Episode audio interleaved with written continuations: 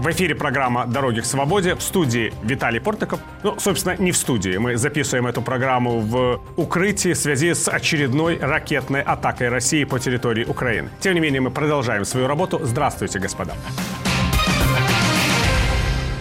На фоне продолжающихся в Беларуси военных маневров с участием российских подразделений и скрытой мобилизации Александр Лукашенко утверждает, что Украина якобы предлагала подписать пакт о ненападении, а сама, между тем, продолжает готовить экстремистов для дестабилизации ситуации в Беларуси. Президент Украины Владимир Зеленский опровергает это утверждение, подчеркивает, что для Украины важно, чтобы Беларусь не утратила свою независимость и не вступила в эту абсолютно позорную войну.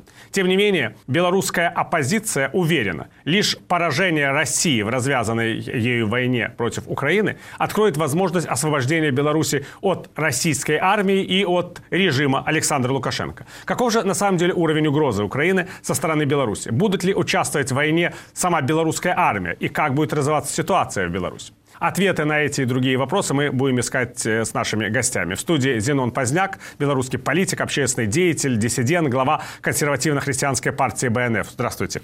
Здравствуйте. И с нами в студии Павел Усов, белорусский политолог, руководитель Центра политического анализа и прогноза. Здравствуйте. Здравствуйте. Прежде чем мы начнем разговор, посмотрим сюжет о последних событиях в Беларуси, о последних новостях в связи с военными приготовлениями на территории этой страны. Россия и Беларусь проводят очередной этап военных маневров с привлечением боевой авиации. В ходе учений вблизи границы Украины военные отрабатывают в том числе патрулирование воздушного пространства и высадку десанта. Совместные учения на белорусской территории начались еще в апреле 2022 года. С тех пор Москва и Минск более 40 раз объявляли об их продолжении. С двух до трех недель до 6 февраля увеличен и срок последних маневров. Почти четыре месяца назад российский президент Владимир Путин и Александр Лукашенко объявили о развертывании региональной группировки войск в Беларуси. В рамках этой договоренности туда регулярно перебрасывают военных, в основном мобилизованных россиян. Часть из них после тренировок на белорусских полигонах отправляют на войну в Украину. По оценкам экспертов, общая группировка российских и белорусских войск сейчас может достигать 30 тысяч, и этой численности недостаточно для успешного наступления на Украину. Пока очевидно, что Россия использует Беларусь для обучения мобилизованных россиян, ремонта своей техники и создания постоянного давления на Украину. Ключевая цель Москвы, убеждены в Генштабе ВСУ, не допустить переброски украинских сил обороны с северного на восточное направление, где ведутся активные боевые действия. 24 января на совещании с белорусскими чиновниками и силовиками Александр Лукашенко заявил, что Киев, по его словам, предлагает Минску подписать пакт о ненападении, продолжая при этом обучать и вооружать боевиков для дестабилизации ситуации в Беларуси.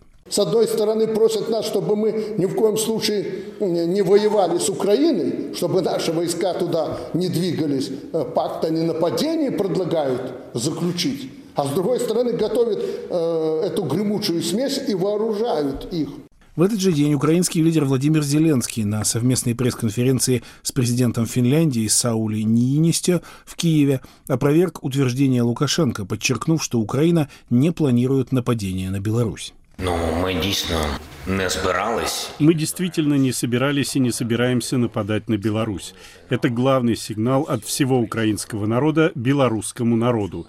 Для нас очень важно, чтобы Беларусь не утратила свою независимость и, несмотря на влияние кого-либо, не вступила в эту абсолютно позорную войну. Абсолютно ганебную войну.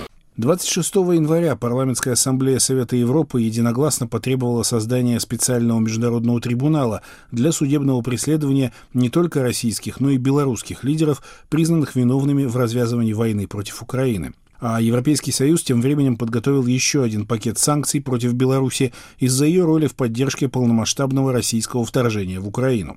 Эти меры во многом дублируют ограничения, введенные ЕС против Москвы, в том числе касающиеся ключевых технологий и энергетического сектора. В числе прочего предусмотрены эмбарго на поставки в Беларусь товаров двойного назначения и технологий, используемых в военных целях. Ну вот, мы прекрасно понимаем эту вот ситуацию. И я хотел бы у вас, Зидон Станиславович, спросить, какова, на ваш взгляд, реальная угроза со стороны Минска сегодня в этой войне? Я бы относился к этому серьезно, только реальная угроза идет со стороны России. Если они додавят этот режим, а даже если не додавят, они могут сами это все начать и его втянуть. Поэтому к этому надо относиться серьезно. Что касается Лукашенко, конечно, он петляет, выдумывает всяческие там небылицы, что будто Украина ему пакт о ненападении предложила. Э, все это не так, никто в это не верит. Он просто боится потерять власть. Он чувствует, что если Путин втянет его в эту авантюру, то ему придет конец. И действительно это так будет. Я в этом не сомневаюсь. Но хочу предупредить, что среди аналитиков бытует такое мнение, что это очередной блеф, что там не собралось много армии, что для того, чтобы совершить нападение, надо соответствующая подготовка и так далее. Вы знаете, что-то похожее было в 22 году когда стянули огромную армию, когда готовились эти учения якобы, и тоже говорилось о том, что нет, нет, это просто блеф, это невозможно, потому что силы небольшие. И действительно, там они не собрали 200 тысяч, они собрали 70 тысяч и пошли на Киев, пожалуйста. Поэтому я думаю, что для провокации Путину достаточно того, что он имеет. А какой будет результат этой провокации, он может быть э, весьма опасный. Я думаю, что украинцы должны быть очень внимательно относиться к тому, что там происходит. Но, повторяю, большое значение имеет то, насколько Путин все-таки додавит этого негодяя, я имею в виду Лукашенко. Потому что для России очень важно в какой-то мере ответственности от себя сбросить на своего союзника все это перебросит, все, чтобы его выставить вперед, чтобы поделить ответственность. Они думают об этом. Ну, а Лукашенко, его главная задача, чтобы этого не было, чтобы сохранить власть. Очень банально все с его стороны это происходит. Э, надо относиться серьезно, несмотря на то, что стратегически как будто бы еще угрозы нет. Но в действительности она есть. Господин Усов. Во-первых, Беларусь и Украина еще в 90-х годах подписали договор о дружбе и сотрудничестве. И в этом Он действует? Но его да. не разорвали. Да. Вот что самое интересное. Из этого договора Беларусь официально не вышла. В этом договоре прописано четко, что страны, подписавшие договор, не могут являться источником угрозы для страны соседа. То есть, по сути, Беларусь взяла на себя, подписывая этот договор, обязательство не создавать никакие, тем более военные угрозы для Украины, и, соответственно, такие же обязательства взяла на себя Украина. И тем более, что там также прописано не участвовать ни в каких политических либо военно-стратегических процессах, которые могут угрожать территориальной целостности и безопасности сторон. Еще раз подчеркну, Беларусь этот договор не разорвала, но вероломно его нарушила. О каком еще пакте, а не нападении вообще можно говорить? Конечно, Лукашенко фантазирует, он любит фантазировать. Кстати, на это тоже стоит внимание обратить украинской стороне и поднять этот договор, показать э, прежде всего... Э, самому Лукашенко. Самому что? Лукашенко, что, хотя это, конечно, не он подписывал, но, тем не менее, подписывала Беларусь. И белорусы должны вспомнить про этот договор, а я думаю, что они не знали. Второй момент, что касается угрозы. Ну, что еще говорить об угрозах, когда они уже состоялись? 24 февраля 2022 года окончательно и бесповоротно показал, что в этом случае представляет собой Беларусь. Какова роль Лукашенко в этом процессе, это уже второстепенный совершенно второстепенный вопрос, потому что Беларусь уже является стратегическим военно-политическим ресурсом, который Россия использует в 100% в своих интересах, направляя его против Украины. Насколько в этих условиях будет использован военный потенциал и военный ресурс Беларуси, этот вопрос остается открытым. Но это не означает, что этого не может произойти в принципе. В любой момент, э, конечно же, может быть принято решение, в которое белорусские войска в той или иной степени могут быть использованы в качестве инструмента для агрессии. Тем более даже не все белорусские вооруженные силы, а их э, отдельные элементы – это силы специальных операций, которые, ну, по разным данным, и так сопровождали э, российские войска еще 24 февраля, и, как говорят, что участвовали в захвате и зачистке Чернобыльской станции. Вместе с тем, на сегодняшний день на территории Беларуси уже размещены российские комплексы, то есть используется военный инфраструктура в 100%, даже если войска... Да, нашими головами могут сейчас летать самолеты, Конечно. которые взлетели с белорусских абсолютно, аэродромов. Абсолютно. Самолеты, дроны и заходить какие-нибудь ДРГ, все это есть. Это нужно понимать. Конечно, и можно понять задачи политического руководства Украины максимально сдерживать, хотя бы не раздражать Лукашенко, но надеяться на то, что Лукашенко каким-то образом повлияет на решение Путина не включать Беларусь в войну, это далеко от действительности. То есть, если начнет реализовываться этот план, о котором в последнее время очень много говорится, большой войны, Путина, да, по всем направлениям удар, повторение 24 февраля, то, безусловно, Беларусь уже вряд ли сможет э, стоять в стороне. Тем более, что российское присутствие расширяется, регулярно. Не думаю, что те самолеты, которые прибыли, тот состав военнослужащих, который за последние месяцы в Беларусь был ввезен, он уменьшится. Я думаю, группировка вообще по заявлениям того же Лукашенко должна составлять порядка 70 тысяч, а может быть и больше. Второй момент – это регулярный интенсивный перевод белорусского ВПК и предприятий, которые так или иначе связаны с военно-промышленным комплексом, на рельсы войны. И белорусская промышленность, э, даже гражданская, сейчас активно используется для того, чтобы штамповать антитанковые эти блоки, которые вывозятся сотнями в, в Россию. Ну и также используется база ремонтная для модернизации, для починки э, российской техники и так далее.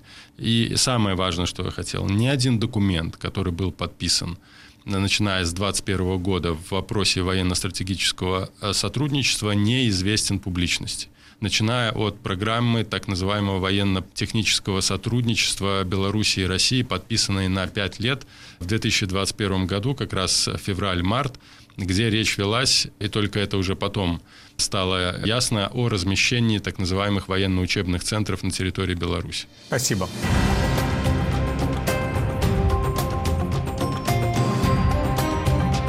В эфире программа «Дороги к свободе». Ее ведет Виталий Портников. Эту программу можно слушать в нашем радиоэфире и смотреть на телеканале «Настоящее время». Наши гости – политик Зенон Поздняк и политолог Павел Усов. Мы обсуждаем ситуацию в Беларуси и перспективы белорусской оппозиции.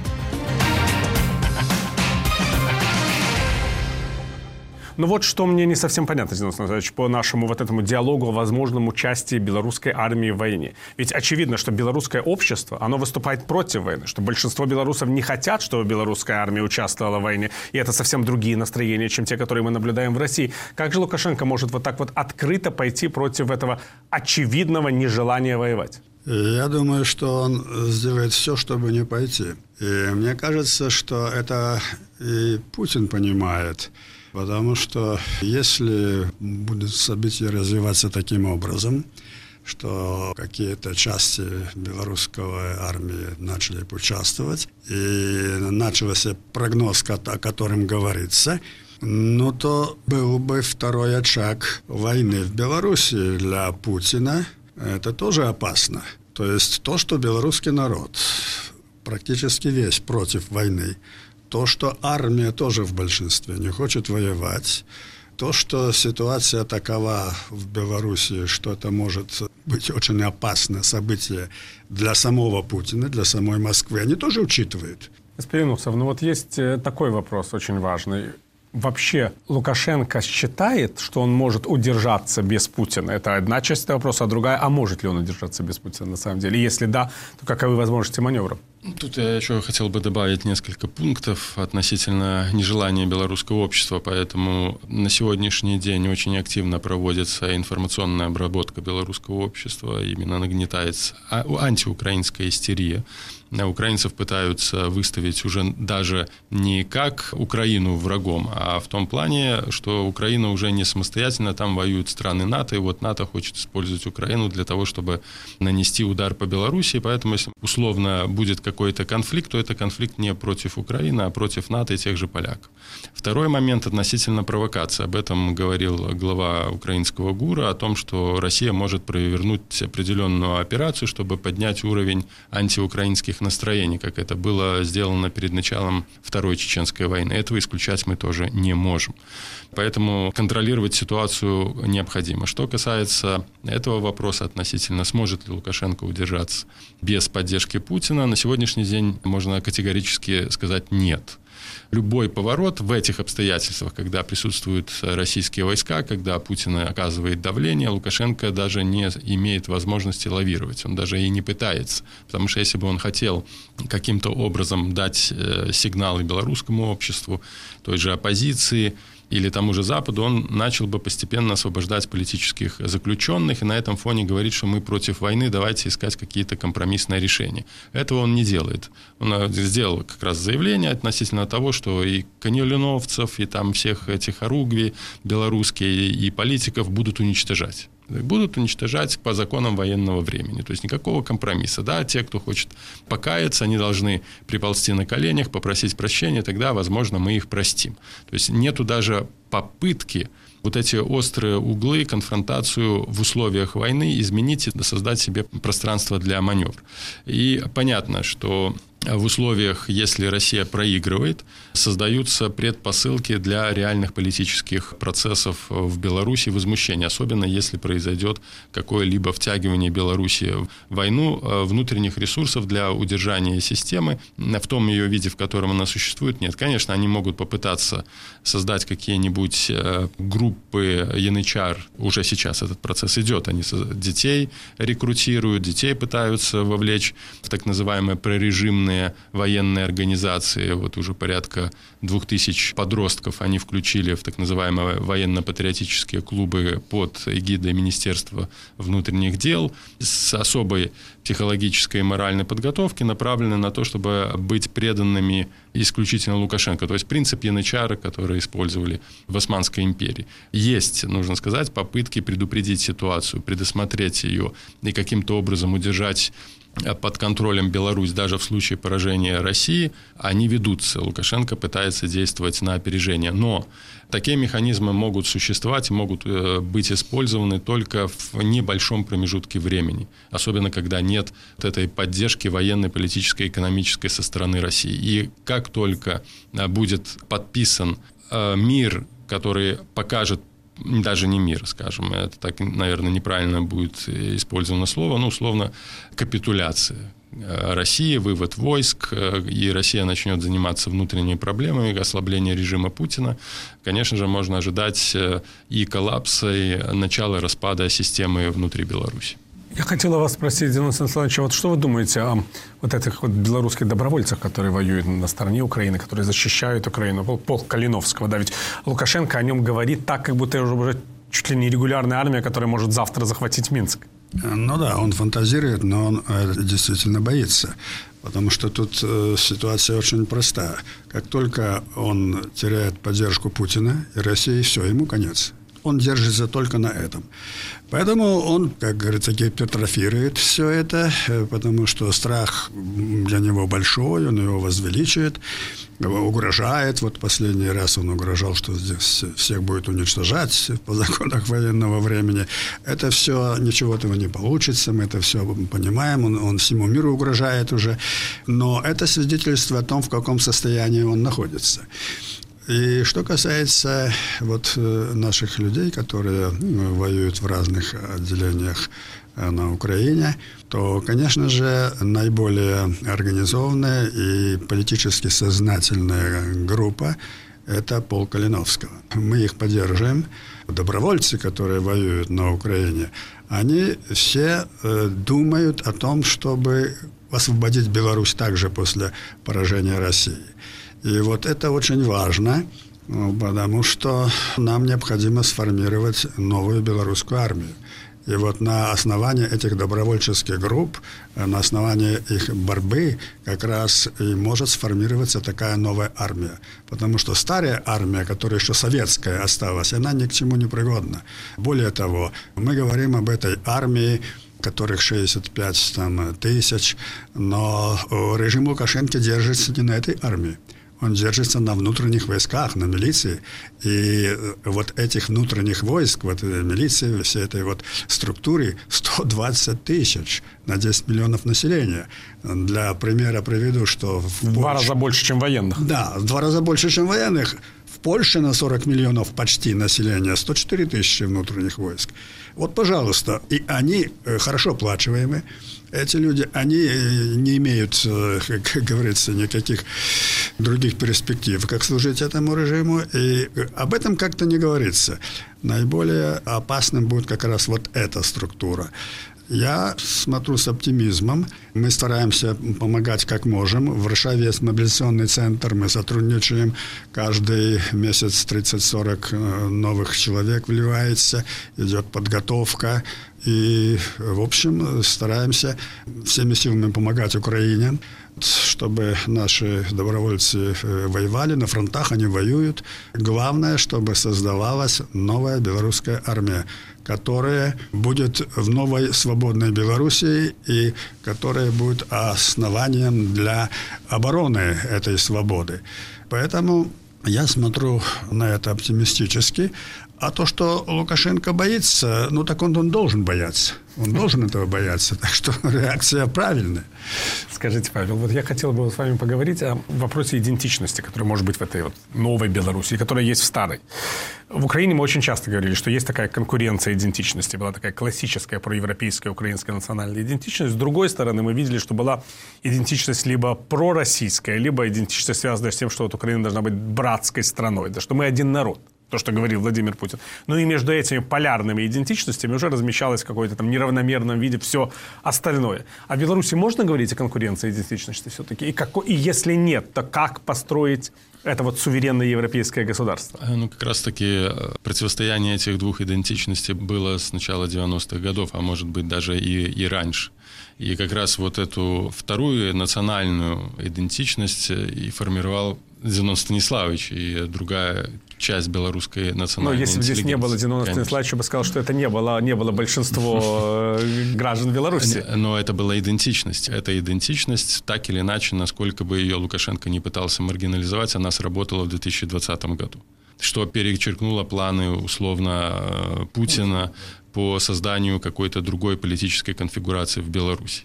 И то, что белорусская символика, белорусский язык, белорусская культура вдруг стала Через доминирующей. 2-3 дня после начала да, протеста, она, как стала, чудо она стала доминирующей, когда люди, которые никогда в жизни не говорили на белорусском языке, начали его использовать как внутреннюю идентичность и код противостояния как раз-таки этой системе, это показатель того, что эта идентичность всегда была. И вот этот архетипы подсознания, они функционировали. И без того, что было заложено в 90-х, это бы не сработало. Понятно, что Лукашенко пытался сформировать свою идентичность для своего общества, для своего электората. Это микс советской идентичности и э, микс какого-то вот внутреннего суверенитета. Но вот была создана идеология в 2000 1993 году она называлась «Государственная идеология белорусского государства», которую потом пытались внедрить во все институты, и там как раз формировалось э, видение того, что мы создали независимое государство, что у нас есть своя территория, суверенитет, но это не национальная идентичность, это базируется на той традиции э, Советского Союза, участия белоруса в Великой Отечественной войне. Лукашенко очень часто любил повторять, что мы ключевую роль сыграли в победе э, над фашизмом, и была это русско-мирская идентичность которая так или иначе переплеталась с тем, что говорил Лукашенко. Он постоянно говорил, что белорус это русские со знаком качества. Он не пытался полностью оторвать белорусское сознание от привязки к Москве, потому что оторвать белорусское сознание, белорусскую идентичность от Москвы можно было только на национальных ориентирах, на национальной идеологии, на национальной концепции. А это он уничтожал. И таким образом попал в ловушку, когда часть электората в 2020 году просто голосовала против него, была готова поддерживать даже пророссийского кандидата, потому что разницы не видел между тем, какой нарратив у Путина, между тем, что говорит Лукашенко. Сейчас, к сожалению, благодаря действиям внутренней вот этой администрации Лукашенко, при помощи российской пропаганды в Беларуси уничтожается национальное движение, национальные ориентиры, национальное предпочтение, а навязывается как раз-таки даже не лукашенковская, это старая концепция, а навязывается концепция русского мира и того, что Беларусь – это часть России. Я хочу уже, приближаясь к окончанию нашего эфира, задать вам настоящий вопрос, который я, между прочим, вам задавал, мне кажется, в 1990 году в Москве. Я у вас спросил тогда, вы вообще верите, что Беларусь и Украина когда-то встретятся в Европе? Но тогда было время очень романтических ожиданий. Сейчас мы уже прожили три десятилетия после этого, и непростых. И вот весь наш разговор в непростых условиях происходит, да, когда с территории Беларуси взлетают самолеты и бомбят Украину. Опять-таки, трудно было это представить в 90-м году. Но вы верите вообще до сих пор, что Беларусь и Украина встретятся в Европе? Вот сейчас. Но мы не только верим, а вся наша политическая деятельность э, это была ну, стратегическая дорога какая-то. В 90-х годах мы об этом не раз говорили с Вячеславом Шнавилом, пробовали реализовать это все. Ну, а потом началось что? Потом началось то, что в 94 году а Москва провела к власти в Беларуси Лукашенко, и это обозначало начало внутренней оккупации страны. Первое, с чего начал Лукашенко, это сжег белорусские учебники для школ, и потом началось закрытие белорусских школ, газет, издательств, флаг поменяли, поменяли герб, начали пропадать люди, потом государственный переворот в 1996 году при помощи России. Приехал Черномырдин Строев, это который возглавлял Думу, его заместитель Селезнев, потому что белорусские силы подготовили импичмент к Лукашенко. В 1996 году он висел на волоске. И после этого началось то, что началось. Политика уничтожения всего белорусского взамен за газ – по внутренних российских ценах, за кредиты на поддержку э, ОМОНа и полиции. За это он системно уничтожал белорусскую нацию. А то, что сейчас начинается, это идет оккупационная зачистка всего белорусского. Уже не говорится о языке, о культуре, о книгах. Нет.